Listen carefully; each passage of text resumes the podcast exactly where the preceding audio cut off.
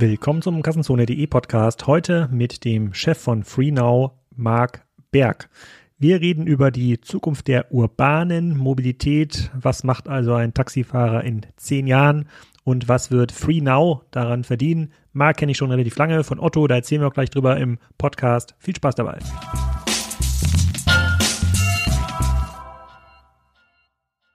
Marc, willkommen zum Kassenzone Podcast. Wir reden heute über Free Now oder MyTaxi. Das besprechen wir gleich nochmal im Podcast. Äh, erzähl doch mal den Leuten, die ich noch nicht kenne, wer du bist, was du machst. Ja, äh, moin erstmal. Mein Name ist Marc Berg. Ich bin CEO von der Firma FreeNow ähm, und die früher mal MyTaxi war, macht das jetzt seit vier Jahren und wir sind dabei, eigentlich das Problem der urbanen Mobilität zu lösen, weil wir glauben, dass das in Großstädten nicht besonders gut und besonders nutzerfreundlich funktioniert und auch nicht besonders gut für die Städte funktioniert, um mal ganz ehrlich zu sein. Und da arbeiten wir jetzt intensiv seit vier Jahren dran, ähm, das ein bisschen besser zu gestalten. Urbane Mobilität, kommen wir gleich nochmal dazu. Wir müssen den Leuten ja auch mal erklären, woher wir uns eigentlich kennen. Das hast du äh, im OMR-Podcast, bei dem du vor ein paar Monaten zu Gast warst, auch kurz erzählt. Wir haben uns bei Otto kennengelernt und dort äh, das ein oder andere Projekt äh, zusammen gemacht und unter anderem äh, sozusagen ist aus dieser Zusammenarbeit dann auch später mal About You entstanden. Würde ich jetzt in aller Kürze zusammenfassen, ohne zu unter- und übertreiben, oder? Was meinst du? Ja, so grob. Ich meine, wir kennen es ja schon ewig, ewig lange, way before About You, aber das stimmt, das passt jetzt eigentlich ganz gut. Genau, da, da haben wir uns dann getroffen und dann hast du verschiedene mhm. Stationen durchlaufen, warst auch ja schon vorher lange bei Otto. Das heißt, diese Anekdoten rund um den Otto-Campus, die teilen wir uns. Da äh, gibt es dann immer wieder äh, ähm, spannende, spannende Geschichten, die man sich erzählen kann. Aber heute soll es nicht um Otto und About You gehen, sondern heute soll es um Free Now gehen. Ähm, ich kann dir ja mal was vorlesen. Ich habe das äh, schon in die Kalendereintrag geteilt. Ich weiß nicht, ob du Zeit hattest, darauf zu, äh, darauf zu klicken, äh, wie, denn das, ähm, äh, wie denn das ganze Thema urbane Mobilität von den alteingesessenen Anbietern wahrgenommen wird. Ähm, du kannst gleich mal erraten, von wann der Text ist, den ich dir jetzt ähm, äh, vorlese. Kommt aus den Kieler Nachrichten. Titel MyTaxi will jetzt Kiel erobern. Der Wettbewerb in der Taxibranche um Marktanteile und Fahrgäste könnte sich in Kiel verschärfen. Seit einigen Wochen ist mit dem Hamburger Unternehmen MyTaxi seit 2014 eine Tochter der Daimler AG ein neuer Marktteilnehmer in der Landes Landeshauptstadt.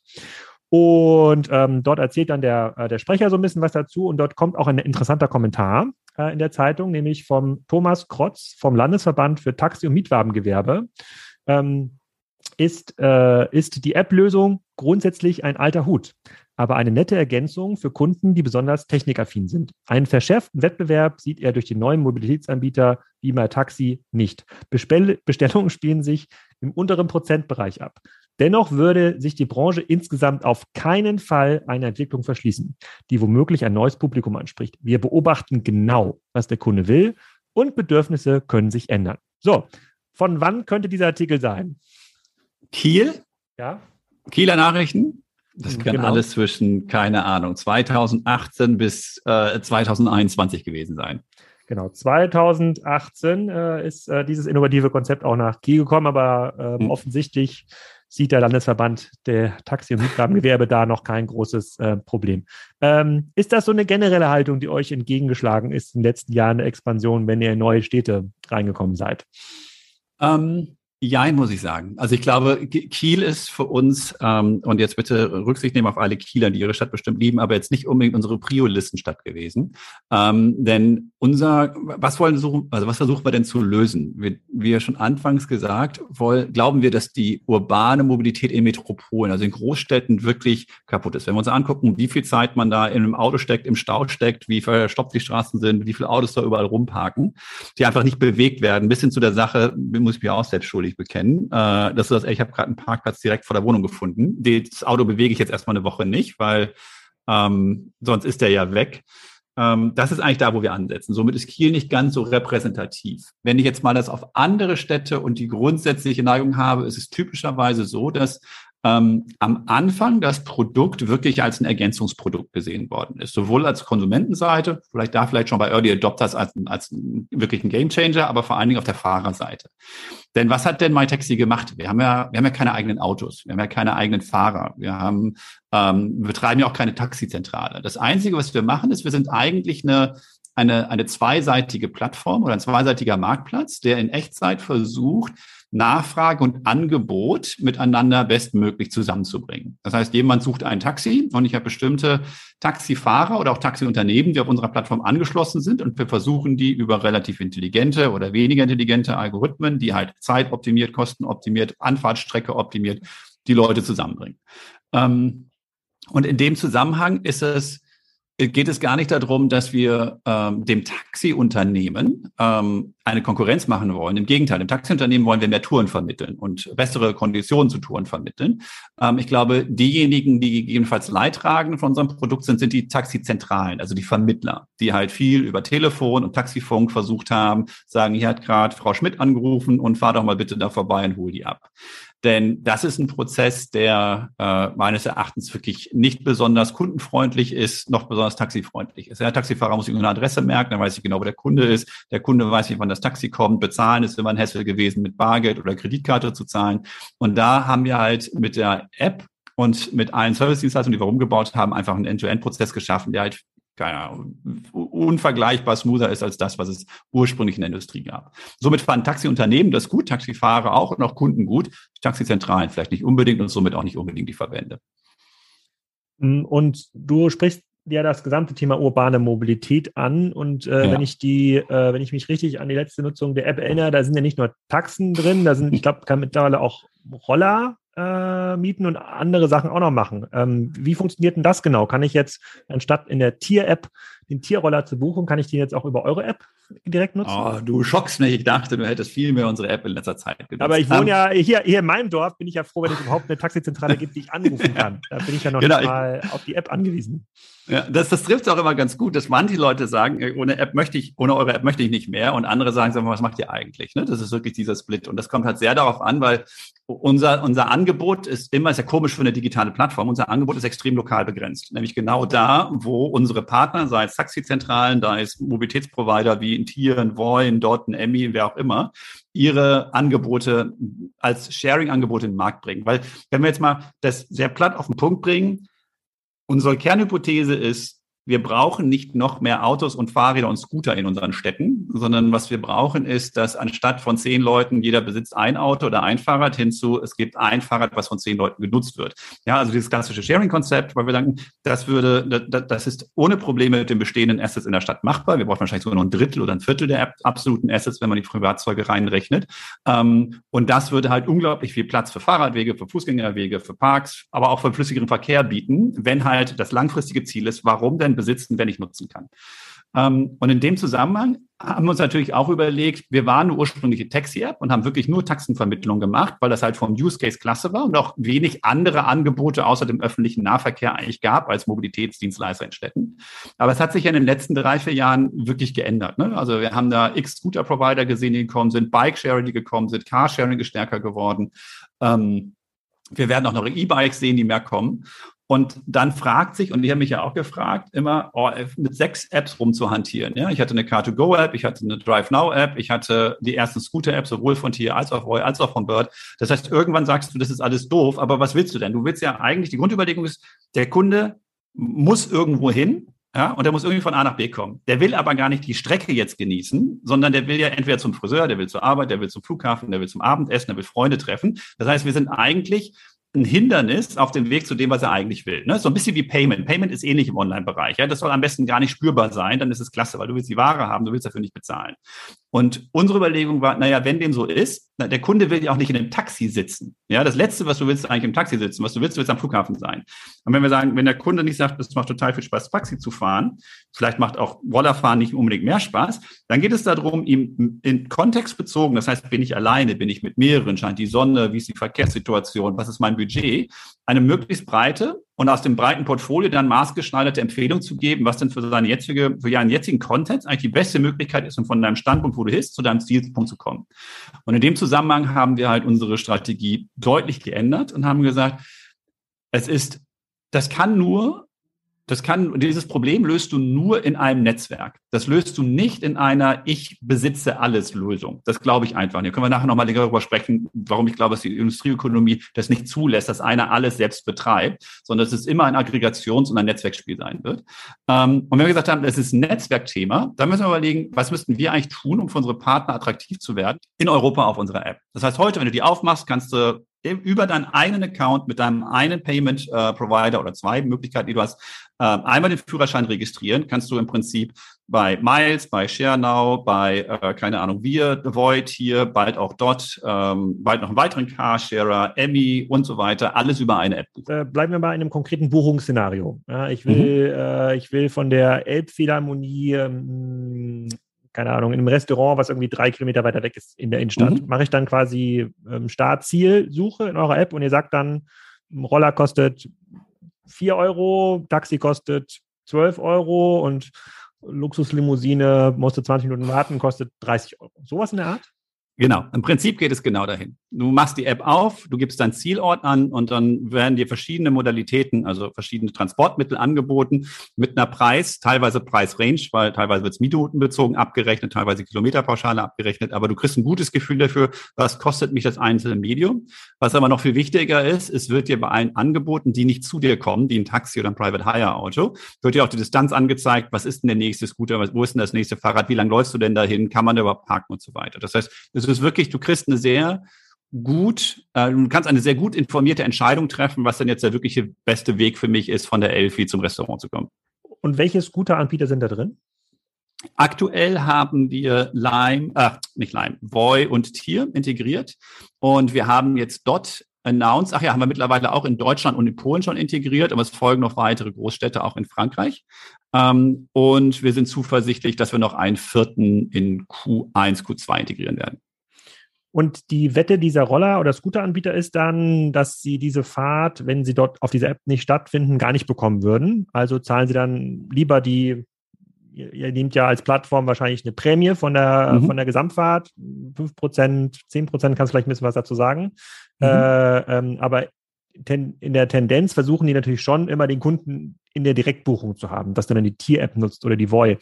Ähm, App genau. widerspricht sich das aus deiner Sicht? Nee, das widerspricht sich nicht. Also was unsere Wette ist wie folgt. Und auch das, was wir mit den Partnern besprechen. Wir sagen, die Hardware ist eigentlich relativ gering differenziert. Ja, ein Tierscooter sieht sehr, also teilweise baugleich ähm, mit denen von Voy und so weiter. Manchmal gibt es irgendwie noch ein Fach von Helm und manchmal gibt es irgendwie noch einen Getränkehalter dabei, aber großen und ganzen ähm, ist das für den Kunden ein recht vergleichbares Modell. Somit ist, und die Preise sind auch recht vergleichbar. Mal ist ein 5 Cent teurer hier, aber es ist jetzt nicht so, dass es eine signifikante Kaufentscheidung ist. Somit ist doch für mich als Kunde das Wichtigste oder das, das, das entscheidende Kriterium, wie weit ist denn der nächste Scooter von mir entfernt? Ähm, und damit ist für uns die Value Proposition das Wichtigste. Es geht um die Aggregation des maximal verfügbaren Supplies, um dem Kunden, dass es hier nichts Frustrierendes, wenn du deine Tier-App oder deine Voy-App oder je, egal welche App du aufmachst und an fünf Konkurrenzkunden äh, vorbeiläufst oder Scooter, die alle frei dastehen, bis zu deinem, bis zu deinem von deiner eigenen App hinkommst. Das ist ein sehr frustrierendes Kundenerlebnis. Und wir versuchen, dieses Kundenerlebnis eigentlich aufzuheben, indem wir möglichst viele Scooter bei uns aggregieren. Das heißt, wir, unser Ziel ist es, dass das erste verfügbare Vehikel, egal von wem, kannst du buchen. Das heißt, diese, diese, diese Convenience hinzukriegen, du musst nicht gucken, wann von deiner einen App, wo du dich registriert hast, das nächstmögliche Fahrzeug irgendwo ist, sondern wenn du einen Scooter willst, wir haben die meisten integriert, du hast immer den kürzesten Weg. Nutzer, Nutzererlebnis verstehe ich. Kannst du ein bisschen was zu dem ähm, Geschäftsmodell in Summe sagen? Ich glaube, in dem mhm. OMR-Podcast habe ich irgendwas gehört von zwei Milliarden Umsatz pro Jahr vor der äh, äh pa Pandemie. Ähm, wie, wie drückt sich denn dieser Umsatz? Ich glaube, einen Innenumsatz kommuniziert ihr gar nicht, den Premium-Umsatz, genau. aber vielleicht kann man ganz grob mal so verstehen, äh, was muss denn so ein, ein, Taxifahrer an euch abdrücken, wenn die Fahrt von FreeNow kommt? Okay, das sind ja ganz unterschiedliche Fragen. Also im Sinne von, was geht, läuft so über die Plattform und wie viele Touren macht man und dann, wie sehen mögliche Kommissionsmodelle für die einzelnen, ähm, sagen wir so, Fahrzeuge bei uns auf. Also das erste Thema, wir hatten vor Corona und Corona hat uns natürlich als Mobilität-App total hart getroffen. So, das habe ich in meinem Leben noch nie erlebt, dass auf einmal 80 Prozent der Umsatz innerhalb von einer Woche weg ist. Waren wir auf rund einem Plattformumsatz von zwei Milliarden im Jahr 2019 und mit einer Runrate im Dezember von knapp drei Milliarden. Ähm, und dann war es einfach wirklich like hitting a wall. Ähm, und wir haben circa dann die circa rund 300 Millionen Touren gemacht pro Jahr. Ähm, und da halt auch mit einer 100% Wachstumskurve waren wir ungefähr bei 450 Millionen Run Rate auch im Dezember. Ähm, wir haben uns jetzt in Europa fast aufs Vorjahresniveau oder auf das Vorkrisenniveau zurückgearbeitet. Aber man muss auch ehrlich sagen, es gibt ein paar Segmente, die recovern einfach im Moment überhaupt nicht. Ne? Also Messen zum Beispiel, das war für uns ein hm. großes Geschäft. Äh, Airport Rides und so weiter. All diese Segmente sind halt Segmente, die im Moment nur sehr, sehr gering ähm, laufen oder teilweise sich gar nicht recovered haben und die wir halt nur zum Teil durch andere Aufbauen von anderen Segmenten auffangen können. Aber Europa hat sich ungefähr bei, ich würde mal sagen, 85, 90 Prozent recovered. Ähm, Lateinamerika, wo wir auch einen großen Teil unseres Geschäfts haben, fast 40 Prozent des Volumens ist früher in Lateinamerika gelaufen. Dort ist es noch viel, viel härter, ähm, weil dort Ride-Hailing Teil der Public Transportation war gefühlt. Ne? Es ist deutlich günstiger, es gibt kaum Alternativen wie Carsharing oder sonstige Mobilitätsanbieter. Das heißt, der, der Nutzen von der Berufsbevölkerung war viel, viel höher. Und durch die Homeoffice-Regelung auch dort ähm, haben wir eine schlechtere Recovery. Also wir sind da ungefähr bei 50, vielleicht 60 Prozent Recovery. Was natürlich als Plattformgeschäft besser zu verkraften ist, als wenn du jetzt sagst, das sind alles deine Autos und deine angestellten Fahrer und deine Partner, ähm, so dass wir die Plattform halt relativ gut atmen lassen konnten. Aber jetzt, äh, jetzt mal, mal den Corona-Zeitraum mal mhm. raus. Also es ist interessant schon mal zu hören, wie das dann äh, reindippt. Ist denn das Geschäftsmodell in sich äh, profitabel? Also jetzt eine bevor Expansion in neue Märkte, wenn jetzt nur mal die etablierten Märkte dir anschaust, ja. Deutschland zum Beispiel? Ja, Deutschland ist Sport Line. Also rund 70 Prozent unserer Märkte sind profitabel, also inklusive Vollkosten aller Landesinfrastrukturen und so weiter. Aber das ist ein Geschäft, ähm, kommen wir nachher vielleicht ein bisschen auf Industriedynamik das ist ein Geschäft, wo es keinen, es ist nicht ein Winner-Takes-it-all-Market, aber das ist ein Markt, in dem typischerweise zwei bis maximal drei Player den Markt unter sich aufteilen. Und es hat relativ einfache Gründe auf Seiten der Fahrer, aber auch auf Seiten der Kunde des Verhalten. Ähm, und das bedeutet, dass du sehr viel Geld in einer sehr kurzen Zeitraum investieren musst, um diesen Marktanteil zu sichern. Weil du musst das schaffen, bevor sich so eine Art Habitus einstellt, dass Leute einen Gewohnheitseffekt haben. Weil dann ist es deutlich schwerer, Leute von einer App zu einer anderen zu bringen, weil das Produkt an sich gar nicht so einfach zu differenzieren ist, zumindest auf dem klassischen Ride-Hailing, weil das ja der nämliche Fahrer im nämlichen Auto ist, der für verschiedene Plattformen fährt. Ja, deswegen ist es so, dass du, dass manche Märkte, wenn du investierst, wir haben auch wirklich hochinvestive Jahre in 2018, 2019 gehabt, gerade in großen Märkten, ähm, weil du halt sehr, sehr schnell diese Marktposition aufbauen musst. Wenn du die dann aber hast, egal ob Lateinamerika, da haben wir zum Beispiel Peru oder Kolumbien, klare Nummer eins und Nummer zwei Positionen sind die sehr rentabel. Wir haben Irland, Deutschland, Spanien, ähm, was haben wir denn noch, was wirklich schön rentabel ist, Griechenland und so weiter. Wo hast du Nummer eins und Nummer zwei Positionen und die sind dann halt in marktplatztypischen Rendite ähm, Sphären unterwegs. Ich kann leider schlecht darüber sprechen, weil unsere beiden Shareholder börsennotierte Unternehmen sind und wir recht harte Auflagen haben, was wir an Zahlen kommunizieren dürfen und was nicht. Aber ähm, wir gehen in eine klassische Plattformökonomie dort. Und vielleicht das nochmal mit so einer Shareholder-Struktur zu verstehen. Also bei BMW mhm. und Mercedes sind, glaube ich, die Hauptshareholder. Ähm, genau. Und du sagst, es gibt trotzdem noch hochinvestive Phasen, wo man dann noch mal, wenn man mhm. einen neuen Markt erschließt, kann das auch schon mal 20, 30, 40 Millionen kosten in dem Jahr mhm. für so einen, äh, für so einen Markt. Wie, wie ist, ähm, wenn jetzt ein privat finanziertes Unternehmen wärt, also mhm. seid ihr ja quasi privat von den Konzernen, aber damit schon indirekt an der Börse. Wenn jetzt privat äh, finanziert wäre, dann könnt ihr natürlich über diese Wachstumsfantasie und durch die Wachstumsdynamik immer wieder neues Cash reinholen, um das zu finanzieren. Wenn du jetzt aber mhm. sagst, ähm, hör mal zu, hm, wer, wer ist jetzt gerade Mercedes-Chef? Olaf? Olaf Kalenius. Genau. Olaf. Olaf, äh, Olaf. Nein, nicht Olaf, Ola. Ola, Ola, ich brauche jetzt Ola. mal 50 Millionen, weil Corona ist vorbei. Und übrigens, wenn wir ja. jetzt hier, sagen wir mal, ähm, unseren Abdruck in I don't know, äh, Middle East irgendwo massiv erhöhen, dann ist es über die nächsten zehn Jahre mega Geschäft. Es ist ja im Privatmarkt immer ein bisschen einfacher zu, äh, sozusagen diese Fantasie zu erzeugen. Bei den Automobilkonzernen, die ja selber gerade massiv äh, äh, Themen haben, die sie beschäftigen, stelle ich mir das nicht so einfach vor. Wie, wie, wie geht denn das?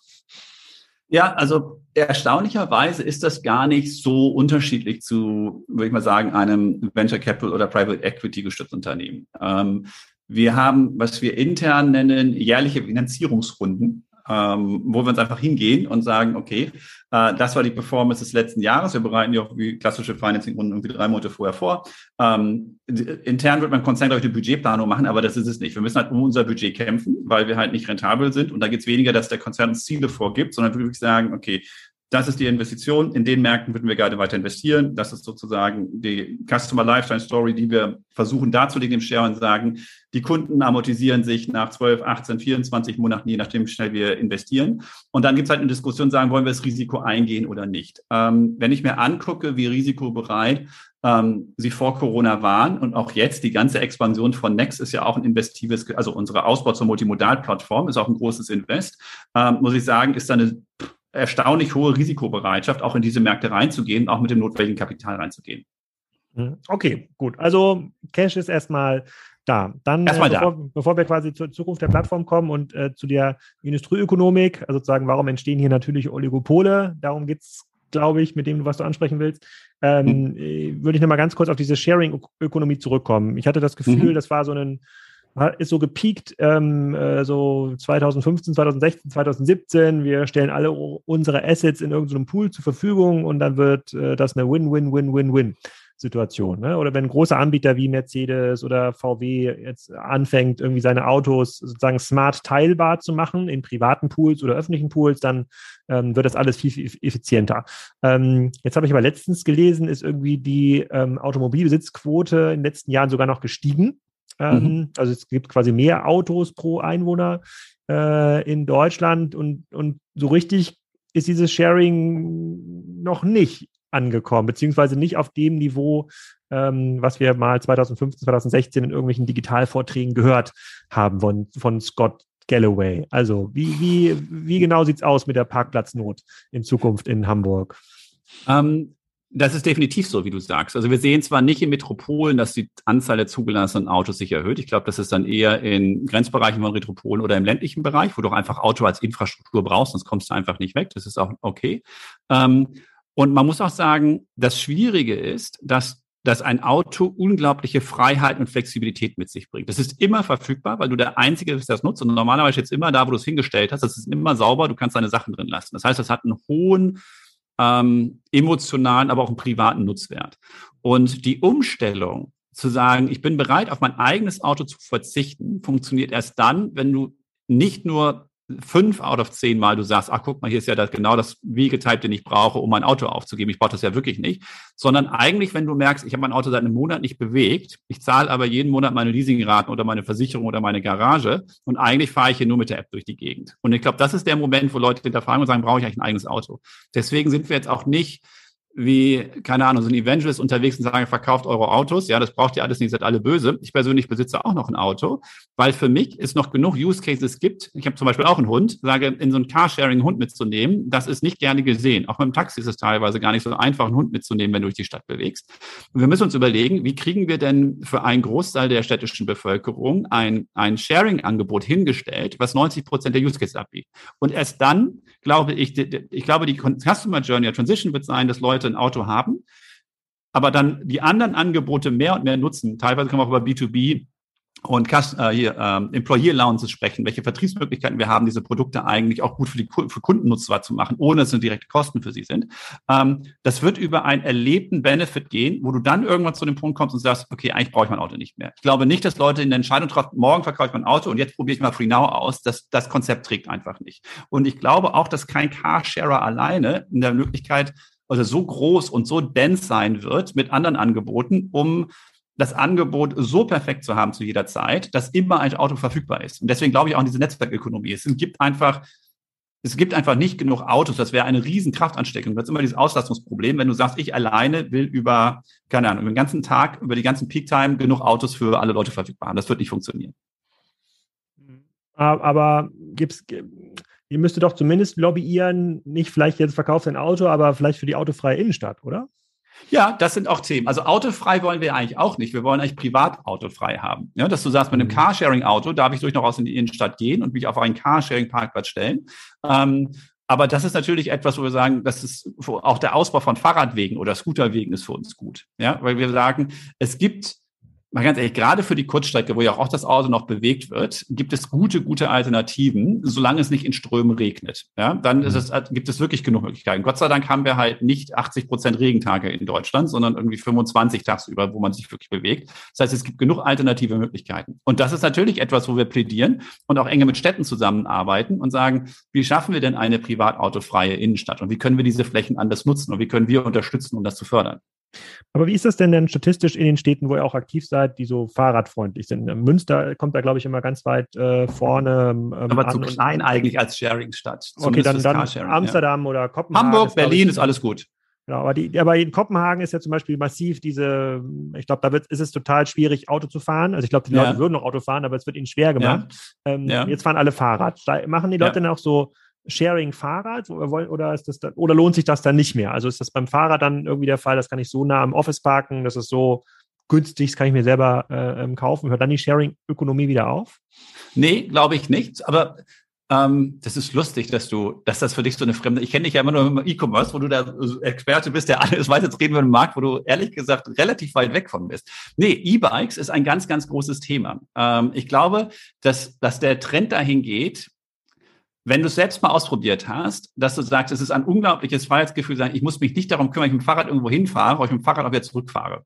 Ja, vielleicht ist es schönes Wetter, wenn du hinfährst, oder du willst und du triffst jemanden in der Stadt, dann bist du zu zweit, ja, sagst du, willst nicht mit eines mit dem Fahrrad, der andere ist nicht mit dem Fahrrad, und machst ihn dann. Also die Möglichkeit, die ich wirklich in Hamburg ständig nutze, ist, ich nehme einen Scooter, ich fahre irgendwie an die Alster, dann treffe ich mich mit jemandem, sitzen wir von da ein Taxi, gehen irgendwie in ein Restaurant, essen dort irgendwas, ähm, und nachher kommt noch meine Partnerin dazu, dann gehen wir noch weiter weg und nehmen irgendwie zum Schluss den Bus oder die U-Bahn nach Hause. Du musst dich halt nicht drum kümmern, wenn du zu einem Punkt gekommen bist, was passiert denn mit deinem eigenen Vehikel, ob es ein Fahrrad oder ein Scooter oder ein Auto ist, ja dann erstmal egal, sondern du kannst dich einfach frei in dieser Stadt bewegen. Und das ist ein Riesenvorteil. Aber nur in dichten Metropolregionen. Das funktioniert nicht in einer Stadt, die kleiner wird, wo du halt nicht diese Dichte hast, wo auch Parken schwierig ist und wo, wo du auch nicht diese Verfügbarkeit der, der, der, der Fahrzeuge sicherstellen kannst. Hm. Gibt es denn aus deiner Sicht, äh, in, lass uns mal über diese Industrie sozusagen Ökonomie reden. Ähm, mhm. ähm, du sagst es, wir laufen auf einen Markt zu, in dem es dann sozusagen stabile Oligopole gibt. Es gibt zwei bis drei große Anbieter, die dann mhm. 80, 90 Prozent des Marktes ausmachen, immer wieder neue, mhm. Neue aggressive, wahrscheinlich Wettbewerber, die versuchen da reinzukommen. Mhm. Ähm, und unter diesen Anbietern sozusagen willst du immer die Nummer eins oder zwei idealerweise sein. Wer sind denn die anderen? Ist das dann ein Uber zum Beispiel oder ist das die Deutsche Bahn mit irgendeiner Mobility-App? Okay, jetzt müssen wir differenzieren. Ähm, ich glaube, diese Industrieökonomie zu den ähm, wir nennen das Mobility Service Providern, also diejenigen, die die Mobilität auch echt zur Verfügung stellen. Das ist der Carsharer, das ist der Tier, das ist ein Boy, das ist aber auch wir als Ride-Hail, also die sagen, wir betreiben das selbst und nicht als reine Aggregationsplattform. Dort glauben wir, dass es ähm, klassische Oligopolstrukturen, also wenige große Player werden sich einen Großteil des Marktes aufteilen. Warum? Das sind Unternehmen, die funktionieren über Skaleneffekte. Das sind typischerweise, hast du große Infrastrukturkosten, du hast Beschaffungskosten, du musst eine Truppe vorhalten, die die Scooter allokiert, die die Autos reinigen, die die betanken und so weiter. Und es ist relativ kapitalintensiv, da reinzugehen. Das heißt, du wirst auch nicht so eine, so eine, so eine komplette Zersplitterung des Marktes Marktes sehen. Ähm, dann glaube, glaube ich, dass bei der Aggregationsebene darüber, da sind wir noch in der Diskussion, ob das auch ein Oligopol wird oder ob das eigentlich eine Commodity einer beliebigen Super-App wird, die irgendwann viel mehr kann als nur Mobilität, wo jeder Player, der Mobilität bereitstellt, eigentlich eine offene API hat, wie Tier sehr früh das schon gemacht hat und das verstanden hat, zu sagen, wir müssen uns eh in alles integrieren. Ja, uns geht es darum, die Assets bestmöglich auszulasten und sozusagen die, die Asset und, und unsere Brand an dem Vehicle zu own. Aber eigentlich ist es da, dass wir sagen, wir, wir haben eine sehr offene Infrastruktur, die sind ja nicht nur bei uns integriert, ne? die sind bei öffentlichen Nahverkehrsnet, ähm, ähm, also beim HVV integriert, die sind bei Six integriert und so weiter. Und ich glaube, wie die Aggregation in den Städten aussieht, das weiß ich nicht. Ich glaube, das kann ein Monopol werden, wo ein großer Player wirklich der Aggregator ist. Da muss man überlegen, welche Rolle spielt denn Google perspektivisch. Das kann aber auch sein, dass es dass sich spezialisierende, manche Leute fokussieren sich auf B2B und sagen, ich will den Firmenwagen abschaffen. Andere sagen, ich gehe halt nur auf den Endkunden und versuche was anderes zu machen. Das heißt, auf der Plattformebene bin ich mir noch nicht ganz so sicher, auf der Kreationsebene, ob es ein Monopol wird oder ob es ein Duopol oder ein Oligopol wird. Es wird aber keine Nischenplayer geben. Hm. Okay, ähm, hm, verstehe ich. ich. Und wie gesagt, du hast es richtig erkannt, ich bin jetzt kein Dauernutzer ähm, eurer, sozusagen eurer App. Ich bin nur tatsächlich die Tier-App und ich warte auch immer, ich finde, die Tierroller sind die besten, die haben immer die neuesten Roller. Äh, da warte ich immer, bis ich einen finde und dann nutze ich den, äh, nutze ich den damit. Außerdem die war sind Lawrence, auch sehr gut. Lawrence war hier auch schon zu Gast im Podcast, deswegen dem ja. fühle ich mich da verbunden und ich muss immer den Tierroller, ähm, ja. Äh, den Tierroller nutzen. Ähm, gehen wir mal ganz kurz, haben wir am Anfang schon gesagt, mal ganz kurz auf das Thema äh, Name ein. Das ist ja, ja. quasi, da gibt es, ist so ein bisschen wie im Fußball, da haben ja alle eine Meinung dazu. Ja, sozusagen, die schreien ja von außen auf den Platz und sagen, das ist ja total doof, ist ja, äh, habt ihr euch ja ganz viel verschenkt. Ich habe natürlich im OMR-Podcast schon mal ganz grob die Argumentation ähm, gehört, aber mhm. ähm, für den naiven Hörer hier, so, sozusagen, mhm. warum seid ihr von MyTaxi weggegangen und warum heißt es jetzt Free Now? Ja, das war eine super harte Entscheidung. Ähm, warum? Äh, ich meine, Performance Marketing ist ja auch normalerweise ein großes Thema. Wo kriegt ihr eure Kunden her? Wenn du einen Kategoriebegriff mit deiner Marke belegen kannst, wie Taxi, ist das grandios, weil du kriegst so viel organischen Traffic rein, weil Leute im App Store Taxi irgendwas mhm. googeln und dann ist halt MyTaxi oben. Das war eine grandiose Marke, die viel, viel organisches Wachstum und auch einen hohen Wiedererkennungswert hatte. Und sich von dieser Marke zu lösen, ist extrem schwierig.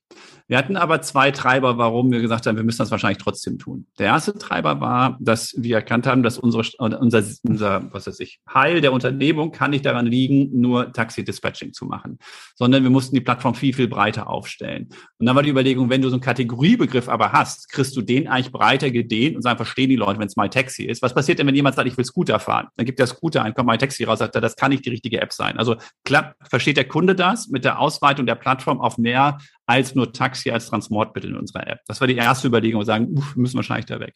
Die zweite Sache war, dass zu der gleichen Zeit ähm, ein weiterer Shareholder bei uns dazugekommen ist. Früher war es nur Daimler, aber dann gab es über es ist BMW dazugekommen. Die haben ja alle ihre Mobilitätsassets zusammengeworfen und haben dann, was wahrscheinlich auch nachvollziehbar ist, versucht, eine Markenklammer für alle diese Mobilitätsassets zu finden.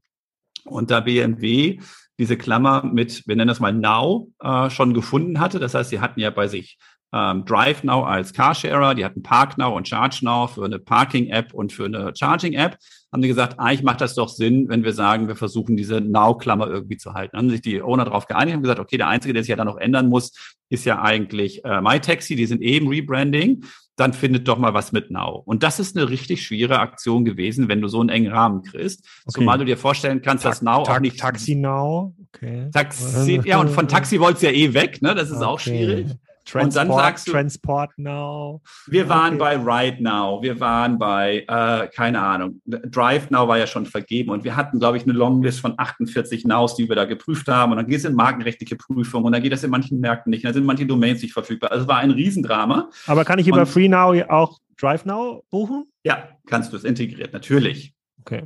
Ja. Aber, ist, aber, ich finde es halt überhaupt nicht, es ist, ist nicht so. Es ist nicht ist so das die most sexy Brand alive heute? Wahrscheinlich nein. Hm. Ähm, hätten wir uns gegebenenfalls in der Markenfindung mehr Freiheit gewünscht, gegebenenfalls nicht mit diesem Now zu agieren? Hm. Sehr wahrscheinlich ja.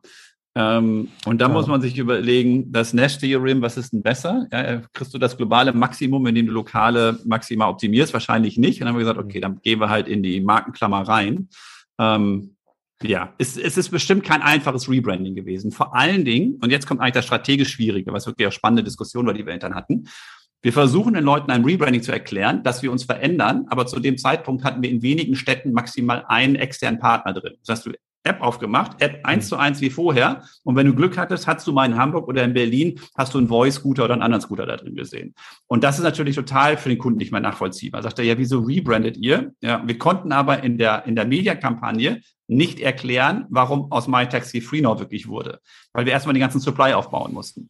So. Und deswegen sind wir jetzt in der Lage und in 22, jetzt in Q1, gehen wir auch mit einer großen Medienkampagne rein, weil wir mittlerweile ein, ein, ein Angebotsdichte geschaffen haben in den großen deutschen Städten, wo wir sagen, wir können auch sehr, sehr gut diese Super-App der Mobilität bespielen, auch medial bespielen. Der Kunde ist nicht enttäuscht, wenn er dann die App aufmacht. Hm. Und so, so ein großer generischer Begriff, sowas wie Drive. Mit was fährst du denn hier? Ich fahre mit Drive. So, sowas ginge nicht, weil es schwer zu schützen ist oder äh, ja.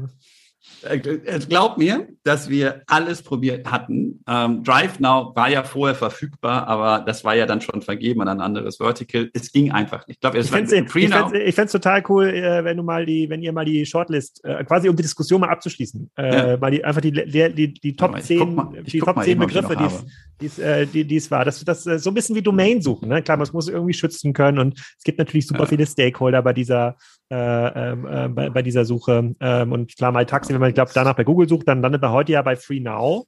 Ähm, das ist ja auch, das ist auch extrem cool. Aber ähm, ja, so, so eine Top-List wäre schon gut. Dann noch aber der letzte, vielleicht sogar wichtigste äh, Fragenblock hier schon am Ende des äh, Podcasts. Normalerweise sind hier Händler. Da geht es ja immer darum, woher kriegst du deine Kunden, wie teuer ist die Kundenakquise, wie loyal sind die Kunden und was verdienst du mit so einer Transaktion.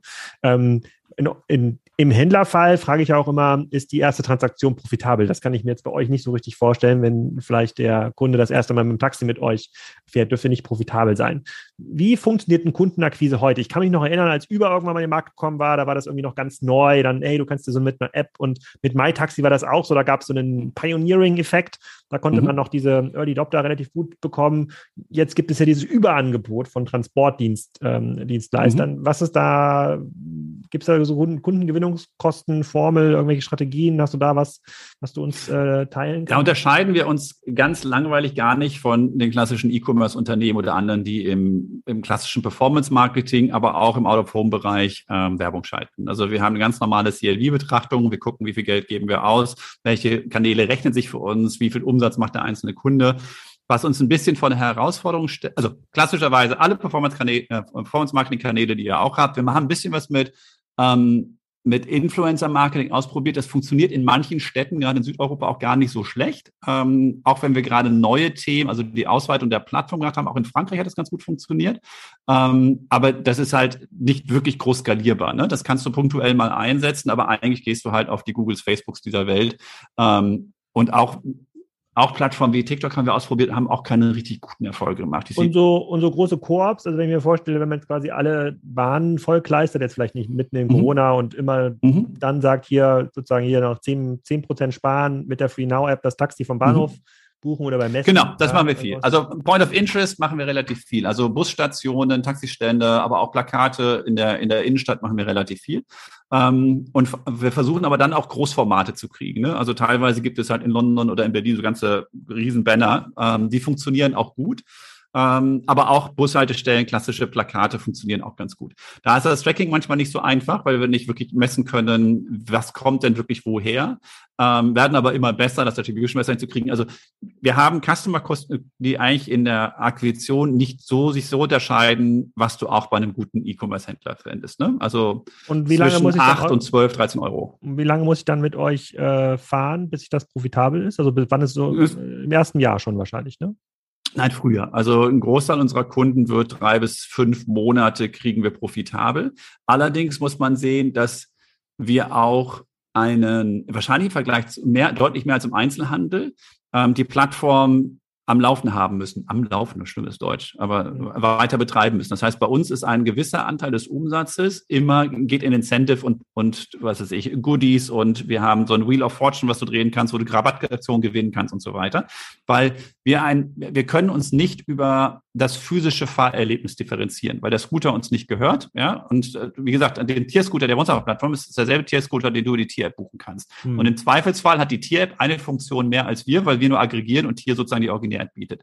Das heißt, unser USP ist wirklich, dass du nicht derjenige bist, der Tier so sehr liebt, dass er an fünf anderen Scootern vorbeigeht, sondern sagt, ich nehme halt den, der am nächsten ist, weil ich wirklich fahren will. Und, und, Corporate, und, und dieses äh, Corporate-Thema, also wenn ich meine, mein, bei meiner Tier-App ist ja so, wenn ich jetzt in Berlin beruflich fahre, statt, mhm. statt Taxi, dann äh, muss da irgendjemand diese Rechnung aus dieser App rausholen und die dann verbuchen. Mhm. Das mhm. würdet ihr doch wahrscheinlich zentral anbieten. Dann gibt es quasi einen genau. Free Now Spriker-Account und dann muss dann nicht mehr einzeln abgerechnet werden. Genau, wir haben relativ viel, wir haben 10.000 Business-Accounts mittlerweile, ähm, bei denen äh, Firmen einfach sagen, ich will meine Taxi-Abrechnung zentralisieren. Dann äh, haben wir ähm, einen Business-Account, den du als Zahlart bei dir als Endkunde in der App hinterlegen kannst. dann kannst du halt bei jeder Buchung sagen, ist das eine Berufsfahrt, dann wird das zentral über die Firma abgerechnet oder ist es eine Privatfahrt, dann kannst du mit deiner eigenen ähm, mit deiner eigenen Kreditkarte oder mit PayPal zahlen. Ähm, was wir jetzt neu rausgebracht haben, ist etwas, das nennt sich äh, Mobility Budget. Das ist auch ein B2B-Produkt, wo wir eigentlich auf Firmen hingehen und sagen, ursprünglich war die Idee, lass uns den Firmenwagen ablösen oder im Downsizing helfen, weil viele Großkunden halt CO2-Ziele bekommen und Firmenwagenflotten sind so typischerweise Sachen, die auf der Liste stehen, weil sie nicht direkt in der originären Wertschöpfung drin sind äh, und trotzdem CO2 ordentlich verursachen. Da geht es eher in Richtung Downsizing. Da haben wir ganz gute Gespräche, weil wir hingehen und sagen, guck mal, lad doch einfach 100 Euro oder 150 Euro pro Monat deinen Mitarbeiter auf unsere App, die er frei verkarren kann, wie er will. Ja, und dafür gehst du halt auf einen kleineren Firmenwagen oder verzichtest ganz auf den Firmenwagen. Ähm, funktioniert aber halt nur in Großstädten, wo unser Angebot so dicht ist. Wie gesagt, sobald du ein Commuter bist, weiter round fährst oder in kleineren Städten bist, greift das Angebot nicht so richtig gut. Was wir aber gemerkt haben, ist, dass das Thema Mitarbeiter-Incentive Mobilität eine große Rolle spielt. Also das typische HVV-Ticket, was wir damals bei Otto noch gesponsert, also nicht gesponsert, aber mitfinanziert bekommen haben, ähm, das hat sich mittlerweile weiterentwickelt. Und wir haben mehr und mehr Kunden, die sagen, okay, anstatt des Yoga-Studios oder sowas, biete ich halt meinen Mitarbeitern an, ob sie halt eine 50 Euro oder 100 Euro Mobility Allowance pro Monat haben wollen als Benefit. Und das ist was super Spannendes, ne? weil dann kann, das ist rein für den Kunden oder für den Mitarbeiter, es kann es nutzen, wie er will. Es geht gar nicht in zentrale Abrechnung, sondern ein reiner eigentlich ein hoher Value for Money Benefit, mhm. was bei uns natürlich eine riesen Customer Retention mit sich bringt. Weil wenn du einmal 50 Euro als Guthaben auf der App hast, dann ist es dir egal, ob du auch noch eine Tier-App hast, dann fährst du oder eine Voy oder sonstige App hast, dann fährst du ja erstmal dieses Guthaben weg. Mhm. Das stimmt. Ja, das, das stimmt. Aber ähm, merkst du denn, dass äh, dadurch, dass jetzt ein, ein Uber und Co. auch nicht mehr in diesem super aggressiven Kundenakquisitionsmodus ist, dass es auch einfacher wird, sinnvolle Akquisitionskanäle zu finden ja. oder dass Kunden jetzt auch bereit sind, den Normalpreis ohne Rabatt zu zahlen? Ja, ja. Also ich glaube, das ist ja auch eine, eine, ein Trugschluss gewesen, dass viele Leute sagen, oh, guck mal, irgendwie 60, 50 Prozent ihres Umsatzes sind ja Incentives. Man darf da immer nicht vergessen, dass der Umsatz aber nur teilweise, also zwischen 12 und 20 Prozent des, der, des Ride Volumes ist, weil wir nur die Kommission kriegen. Und dann bist du auf einmal bei, wenn du sagst 50 Prozent, also 6 Prozent Marketing oder Incentives über den gesamten Ride-Ticket, dann ist das gar nicht mehr so, so krank wie bei anderen Industrien auch. Ähm, natürlich waren so die Heydays 2018, 2019, da waren wirklich verrückt, was teilweise mit Vouchers um sich geworfen wurde. Der ja. Markt hat sich aber deutlich durch Corona beruhigt und man merkt auch, dass ähm, die Preise wieder steigen. Also dass wir auch, dass die Plattformen anfangen können, wieder normalere und realistische Preise auch für die Fahrt zu nehmen, was für die Fahrer sehr gut ist, weil die freuen sich ja nicht nur über die niedrige Commission, sondern auch, wenn der absolute Tour-Value hoch ist, weil für die geht es ja um das absolut verdiente Geld. Und das sind Trends, die wir aktuell in ganz Europa eigentlich sehen. Das heißt, dass das Incentive-Level rausgenommen wird und die Preise sich sukzessive wieder ähm, an, an vernünftige Niveaus annähern. Okay, letzte Frage. 2022, deine Prognose sozusagen Richtung Corona, Marktwiederaufbau. Wo, wo geht die Reise hin? Was ist das nächste große Feature, auf das wir in der Free Now gespannt sein können? Ja, ähm, zwei Sachen. Das erste ist, ich habe eine persönliche Wette, dass wir Ende 22 30 Prozent oder mehr Touren nicht mehr mit Ride-Hailing, sondern mit unseren zusätzlichen Mobilitätsdienstleistungen machen, was vieles. Wobei wir haben jetzt schon in manchen Städten 10, 12 Prozent des Tourvolumens ist mittlerweile schon außerhalb des Ride-Tailings. Und dafür, dass wir eigentlich erst im Juli damit angefangen haben, ist das echt viel. Also wir haben Wachstumsraten 10, 12 Prozent pro Woche aktuell. Also jetzt nicht, weil jetzt saisonal der, der Winter reingekommen ist, aber bis Oktober ist das wirklich absolut hochgeschossen. Die zweite Sache ist Public Transportation. Das ist so mein, oh, ich weiß gar nicht, mein Lieblings- oder mein Leidensthema ähm, weil du kannst argumentieren, du musst Public Transportation integrieren, weil 50 Prozent des urbanen Traffics geht halt über U-Bahn, S-Bahn und Busse. Oder du kannst sagen, ja, stimmt, aber das Problem ist gelöst und davon sind 90 Prozent Commute, die haben eine Monatskarte. Welches Problem lösen wir denn? Wir wissen, wo sie rein und rausgehen und so weiter. Aber das werden wir auf jeden Fall testen und Piloten machen und zu gucken, der muss nicht in Deutschland sein, der kann auch in, in anderen europäischen Ländern sein. Aber wir wollen wirklich mal testen, was bringt eigentlich die Integration von Public Transportation unseren Kunden in unsere App und sehen wir wirklich ein verändertes Nutzerverhalten, ja oder nein? Mhm. Sehr, sehr spannend. Dann haben wir es doch jetzt geschafft, unseren ersten Podcast. Wir haben es uns lange vorgenommen und äh, jetzt ist er im Kasten. Ja. Vielen Dank, Marc. Ich habe noch ein Goodie für dich. Ah, ich okay. die Liste jetzt bekommen. Hast, du hast die Liste bekommen. Sehr gut. Ich habe die Liste erzähl, bekommen. Erzähl. Okay. Also, wir hatten natürlich Right Now, Accelerate Now, Arrive Now, Move Now, Book Now, Pickup Now, Passenger Now, Tour Now, Do Now, Roll Now, Lift Now. Also ich, ich kann jetzt die Liste Track Now, Join Now, Swing Now, Travel Now, also Motion Now, Shift Now und so weiter. Und ich glaube, 95 Prozent war wirklich einfach nicht verfügbar. Ja, waren Marken eingetragen, auch im Mobilitätsbereich, weil dieses Now-Thema jetzt nicht so extraordinär ist und wir ansonsten ja nur Verben genommen haben. Es war immer ein Verb, ja, und ein klassisches Verb ist schwer zu schützen und mit Now wird es dann auch fast nicht mehr zu schützbar sein oder es wurde schon reserviert, wenn es war. Cool fand ich auch Cruise Now, fand ich gut. Also waren viele gute Ideen dabei. Aber das Einzige, was dann auch europaweit wirklich rechtlich zu schützen war und was durchsetzbar war, war dann wirklich FreeNow, wo wir gesagt haben, es trifft den Kern von dem, was wir machen wollen. Es ist als Marke aber schwierig in den Köpfen zu verankern. Aus CruiseNow könnte man einen schönen April-Scherz machen, wo man sagt, jetzt ihr erweitert euer Business äh, sozusagen und löst das Problem, dass Leute spontan am Hafen die Kreuzfahrt buchen wollen. Und mit CruiseNow kannst du dich einfach einchecken auf der AIDA oder der MSC Opera oder wie immer diese ganzen Schiffe ähm, heißen. Ja, glaube ich, das wird für den April-Scherz, glaube ich, ganz gut äh, funktionieren. Aber okay. Das wäre lustig, das stimmt. Aber trotzdem, vielen sehr Dank. Schön. Sehr, sehr gerne. Bis bald. Das war's schon wieder. Bitte vergesst nicht, den Podcast zu bewerten bei iTunes oder mittlerweile auch bei Spotify. Da kann man ja auch Podcasts bewerten. In den nächsten Wochen hört ihr den Chief Sales Officer von Hans Grohe. Also für jeden, der gute Materialien braucht im Bad, ein Traum von Content, der dort erzeugt wurde von uns beiden. Dann habe ich gerade aufgenommen einen Podcast mit äh, Max, dem Gründer von Finn Auto, Auto-Leasing-Markt, Auto-Abo-Markt, ganz, ganz spannend. Und es sind schon noch ein paar mehr im Kasten, also immer donnerstags reinhören, auch wenn dieser Podcast leider einen Tag zu spät rausgekommen ist. Tschüss, tschüss Wochenende.